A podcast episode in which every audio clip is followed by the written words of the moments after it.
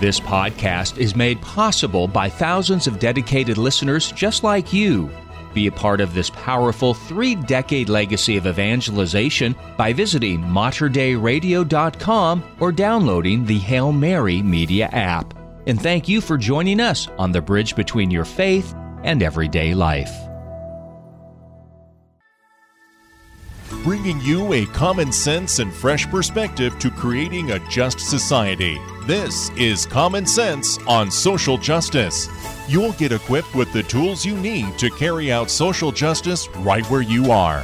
Now, here's the host of Common Sense on Social Justice, Michael Davis. And thank you so much for joining us. Uh, once again, I'm glad that you are here.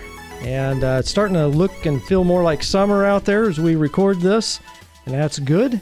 And I hope things are going well for you and your family.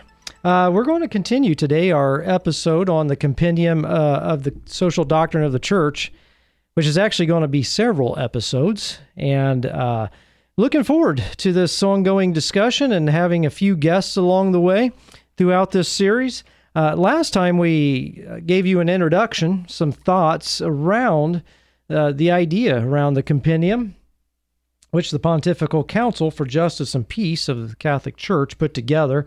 Uh, very, very important document. If you're able to purchase a copy, I encourage you to do so. Uh, and it will take you a few times to read it to really wrap your mind around what's really being said. But hopefully, this podcast is going to clear up some things for you as well. Uh, today we're doing a part one of chapter one of the compendium. It's a rather long chapter, but there's a. It's not just the length; there's just a lot to cover in that. And the title of the chapter is God's Plan for Humanity. Now, I, I love how the Pontifical Council started this discussion by looking at what God's plan for humanity is, because unless we really understand what's going on, then we can't really uh, have a direction to go when it comes to creating a just society. I, uh, uh, as I look around at these social justice movements, whether it's riots or anti racism or anti uh, police shootings or whatever it is, uh, uh, they seem to lack direction.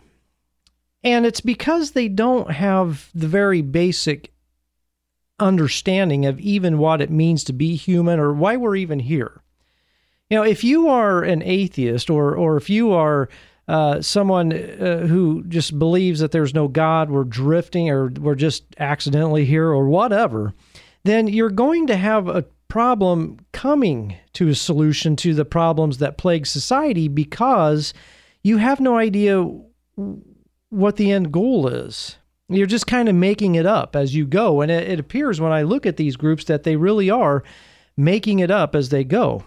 But the, the Pontifical Council shows us that God has a plan. There is a God, and He has a plan, and He's He's he's taking us in a certain direction. He's got a purpose for us being here. So we're going to really study that today in part one, just covering a few concepts and a few paragraphs. Uh, as often with Catholic writings, the, the, compendium is written in a series of paragraphs. So you can refer, you'll hear me today talking about, for example, paragraph 28 or whatever, because they number the paragraphs. So you can have quick reference. Uh, a lot like the uh, Catechism of the Catholic Church uh, is in numbered paragraphs. Now, one of the things that I, I want to bring about in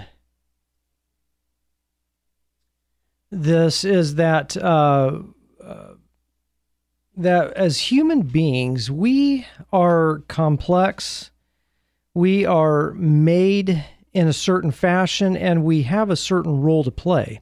And that has to be understood if we're going to understand even what we're supposed to do. So the the crux of what we're getting at today is that we we have to look at the human person. And from that we can understand how society and justice works. Uh, in the chapter God's Plan for Humanity, it says that justice and solidarity are the main theme of dealing with human relationship between persons and societies. You see that? Justice and solidarity are the main themes uh, of, of dealing with human relationship between persons and societies. Now, I want to clear up some language here. For those of you not in the sort of circles often of social justice, the term solidarity means to be one with, to experience with. So, for example, if I am seeing, for example, uh, uh, homelessness, and from my physical observation of homelessness, I decide to do something and maybe I take food to the homeless. I'm not actually in solidarity. Am I doing something? Yeah, sure, I'm doing something, but I'm not actually in solidarity with those people. But if I begin to go to the places where they sleep, go into homeless camps, begin to visit with them daily, if I begin to defend their rights as individuals, if I begin to speak to city leaders about justice for the homeless, now I'm entering into solidarity with them. I am experience living into their experience. Uh, now, Saint uh, Teresa of Calcutta, often known as Mother Teresa, she did not herself become a leper but she certainly lived in solidarity with the lepers there in Calcutta because she she um, was daily experiencing life with them, speaking on their behalf and defending them. So solidarity, living that lived experience, that living into the experience of the other. And that's a very important theme in the compendium and often in Catholic social teaching. In other words, I am one with the other, and what I do affects them. Now, there is a universal religious understanding of who God is. And then from that, we know the true uh, humanity of man. In paragraph 22 of the compendium, it talks about knowing the true humanity of man and it expounds on that. I'm not going to expound on it a lot here. You can read it if you wish. But they state, the, the Pontifical Council states that there's a religious understanding of who God is. And who is God? God is relationship within the Trinity. God is generous. God is kind. God is loving. God is nurturing. God provides all those things. God is goodness. And then from that, we know the true humanity of man because if man was or humans were made in God's image, then uh, the truest human experience is to be kind, is to be good, is to be generous, is to be provisional towards others, long suffering, all those things. But I think generous is the main word we want to look at here because God is very generous. And we see in the parables of Jesus the generosity of God, where Jesus says that God causes the rain to to come on the fields of the good and the wicked farmer. God causes the uh, sun to shine on the fields of the good and wicked farmer. God is generous. We see in the parable of the prodigal son the generosity of God the Father towards humanity. And if we're going to truly live the human experience, we will live in that same generosity. And then from that grows justice and so- solidarity. Uh, now, one of the things that the uh, um, uh, Pontifical Council brings out in the compendium is the laws of Israel in the Old Testament, and how in those laws we see especially in the, the laws around the sabbatical year and the year of Jubilee, that in those laws, we see the generosity and the true justice lived out. Now, I'll give you just a brief uh, rundown of that, but if you want to read Leviticus chapter 25, so go to the Old Testament, Genesis, Exodus, and then the third book, Leviticus. Chapter 25, we see it spelled out from Moses, through inspiration of God, how God wanted the people of Israel to live in a just society. And around those sabbatical years, so the sabbatical years happened once every seven years, and the Levitical years uh, happened once every 50 years. And Israel, unfortunately, failed to live those out uh, oftentimes, and God would come along and correct them on that. But in the sabbatical years, once every seven years, you had to let your fields rest. You had to let your employees rest with pay, by the way, uh, and so on. And then in the Levitical years, once every 50 years, property, all property had to be returned to the original owner. Uh, all debts had to be canceled throughout the land, throughout the nation. And uh, all these resets happened. And you can read it in Leviticus 25, but all these resets happened.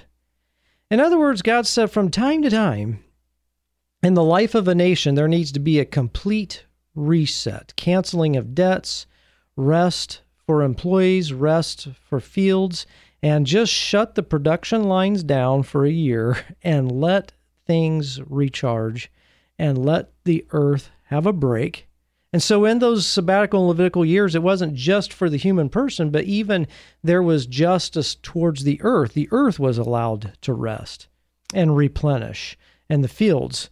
Uh, and, and, all of that. And so we see it lived out, the, the, the true humanity lived out in those concepts of the sabbatical and year of Jubilee. Now, uh, in this compendium, the Pontifical Council shows that what we have to do if we want a just society, and this is one I haven't really hit on a lot in these podcasts, but I'm going to start hitting it now because it's time, is that to form a truly just society first, you understand what is a human. And then once you come to understand what a human being is, and then from that, you form the just society. Now, oftentimes we get it backwards, right? we get it backwards because we build the society as a mechanism, a machine, and then as, then we just insert humans into slots. A friend of mine and I were discussing recently how that, you know, corporations and companies are completely upside down. You've got the wrong people at the top, you've got the wrong people at the bottom. The people who are the natural and good leaders are on the assembly line, and the people who are terrible at leadership are at the top. You see, we were talking about that. But why is that? It seems like in society, and my friend said it seems like in society that there is no body or very rarely people in positions that actually fit who they are as a person and what their skill set is. Everybody's working outside their makeup as a person. But why is that? It's because we build a machine of a society and then we just force humans into slots into that machine. But if we really want to see a really amazing society, a really like awesome society that's yes has experiences justice but that thrives and where everybody thrives which is as I've said, the definition of justice is where everybody is given the chance to thrive. How do you do that? First, you look at the person. What is a human being? And then from that understanding, we will build a society. Why do you think that the ancient Eastern societies in Asia and places like that, why do you think they were good societies? Because they did that. They looked at the natural order of humanity and um, and fit people in that. In fact, even the caste system in India, as corrupted as it has become, when it first started, it was started for a really good reason. Because in India, they said, if we understand that certain people are created certain ways with certain skills, then we will put those people into that caste system. So they realized, for example, there was. Uh, individuals who really were deeply and naturally spiritual, we'll put them in the Brahmin caste, the, the caste of spiritual leaders. Well, that makes sense. Okay. Or people who are really intelligent, we'll put them in the scientific class. Well, that makes sense. You see. And from that, you get a great society. And so it's and it's not just looking at what is a human and building society from that, but it's also looking at individuals. So instead of creating positions and fitting people in those positions that may or may not qualify. And mostly people are put in positions for political reasons, anyways. what we want to do is look at individuals and say that individual, for example, if you're a business owner, say that individual would fit great into our company. Let me create a position around that individual. You see, you'll have a more thriving company that way. And so that is the very foundation of creating a just society is understanding the human being. Now, the the in the compendium they go on to say that God's gratuitous nature is seen in creation and the Garden of Eden. I mean, if you just look at creation, there is abundance all around us. Now, people are worried now we're going through this shortage at the timing of this podcast where we're going through a shortage where grocery store aisles are running empty and all of that.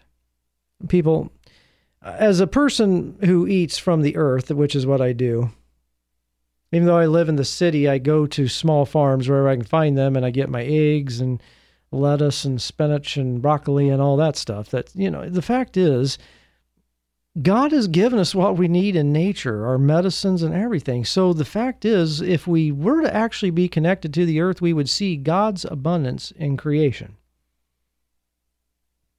I love the fact that I live in the Pacific Northwest, which has an insane abundance of water. And what do we do? We go to the store and buy it in a bottle from Houston, Texas. You know, just what?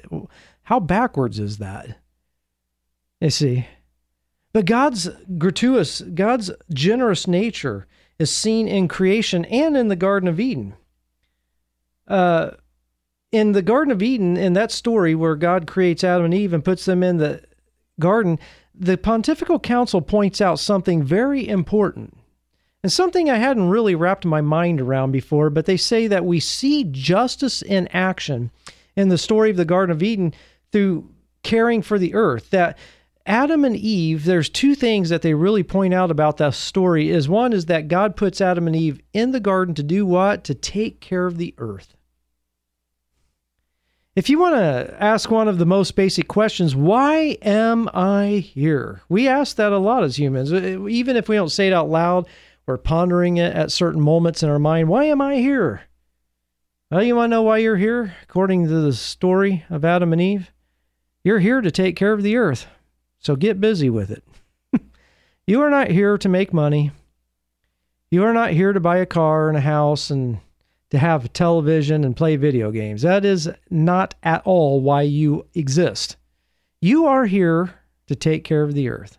Number one, of course, there's other reasons to worship God, to glorify God, to be in relationship, and so on. But the Pontifical Council also points out that in the Garden of Eden, we not only see them taking care of the earth, but we see them in relation with each other, where Adam and Eve are seen in the story as being equals, where Adam says to Eve, This is now flesh of my flesh and bone of my bones. So Adam saw himself as being one with Eve, not just because she was his wife, but because she was another human being. And so so from that there was justice, a just society in the Garden of Eden. Why? Because they realized they were one with each other. And I've hit on this a lot recently, but it, it bears repeating that if I really understand that I am one with others, then I won't be so quick to injure them. For in injuring them, I'm injuring myself. You see. And just think about this. When you injure another economically or physically or mentally or however, when you injure another, you are, that is an affront to the image of God because that person, those farmers from Mexico, those what we call illegal immigrants from Mexico, both Russians and Ukrainians, the people on the assembly line at your factory, all of those people are made in the image of God, and when you do injury to them in any way, that is an affront to the image of God. That is serious. Now, one of the things, and I won't get too deep into it today, but one of the things I find interesting is that the rights of the poor and human rights in the Old Testament are immediately spelled out after the Ten Commandments. So in Exodus 20, we're given the Ten Commandments. Well, then, right after the Ten Commandments are given, immediately in Exodus 21, it talks about the rights of the poor and human rights. Read it. Exodus chapter 21. I encourage you to read both Exodus 20 and 21. Read the 10 commandments, but read them in their proper context because God gives these commandments, which, by the way, has to do with our relationship with each other as humans. And then right after that, in Exodus 21, we're given the play by play of how to live the commandments out. I mean, it shows in detail how we are to be towards the poor and just towards each other as humans. Now, uh, jumping ahead, in paragraph 28, the council points out that Jesus Christ is the true liver of God's, the Father's plan of love. So we see Jesus as the ultimate social justice warrior, not in riots and not in protests, but rather Jesus living out the Father's plan of love one of Jesus' ultimate acts of social justice was when he was nailed to the cross, brutally beaten, and from that position he says, "Father, have mercy, forgive them, Father, for they know not what they do." When Jesus said, "Father, forgive them, they know not what they do," from the cross, that was an act of social justice, the Father's plan of love. And of course, we also see it in the parables on justice. There's many of them. We see it with Zacchaeus, who who uh, Jesus said, "I'm going to go and eat dinner at your house today," and Zacchaeus says immediately moves towards justice upon encountering Jesus, and he says, "Today I'll give back four times what I owe people, how I've ripped off people." So Zacchaeus says, "I've been been unjust towards people," and upon encountering Jesus, immediately says, "I will." make things right and be a just man. We see it in the Beatitudes, in the Gospel of Matthew, and on and on. And then in cha- uh, paragraph 29, the council points out that Jesus shows us how to be one with God, and thus love gets instilled into our hearts. So once we connect intimately with God, then God's justice gets instilled into our hearts and then flows out from us. So here's the very absolute root of social justice, and it is this becoming intimate with the Creator. The Creator who is generous and loving and kind and merciful. The Creator who gives Himself fully to His creation. The Creator who from the cross says, I forgive you who stops the maddening will of injustice from that one statement. As we become unified through prayer, through meditation with God, then His love gets instilled in us and then flows out of us, and then justice is the natural result from that. We see it in the Trinity with the Father, the Son, the Holy Spirit, where there's an infinite communion of love. And because we are all called to be children of God, then we are all brothers and sisters. So on and on it goes. And I could go on forever with this, but I've got to wrap this episode up. But but listen, read the compendium and really understand that it is as I am in intimate communion with the Creator, then I end up be, being in intimate communion with my fellow humans, my brothers and sisters. And because of the Trinity, we understand that to be truly human is to be truly a community of love. To be truly human is not about being a CEO or being rich or successful, having a big house. No, or being famous. No, to be truly human, to truly live, is to live in a community of love. Well, let me know what your thoughts are. There's a lot to wrap our heads around with this, but let me know your thoughts on this. You can email us. The email will be given to you in just a moment. But thank you for listening. It's always a joy to be here with you and have these conversations. And I really do. I hope you have a blessed day as you come into intimate communion with God and then from that become into intimate communion with others and create a just society right where you are. You've been listening to Common Sense on Social Justice with your host, Michael Davis. A common sense and fresh perspective to creating justice where you are. Share your comments and questions with Michael by emailing sjcommonsense at gmail.com. That's sjcommonsense at gmail.com. If you enjoyed this podcast, please consider sharing it with a friend. You can support this vital mission of evangelization through materdeiradio.com or the Hail Mary Media app. And thank you for helping us lead souls to Jesus through the Blessed Virgin Mary.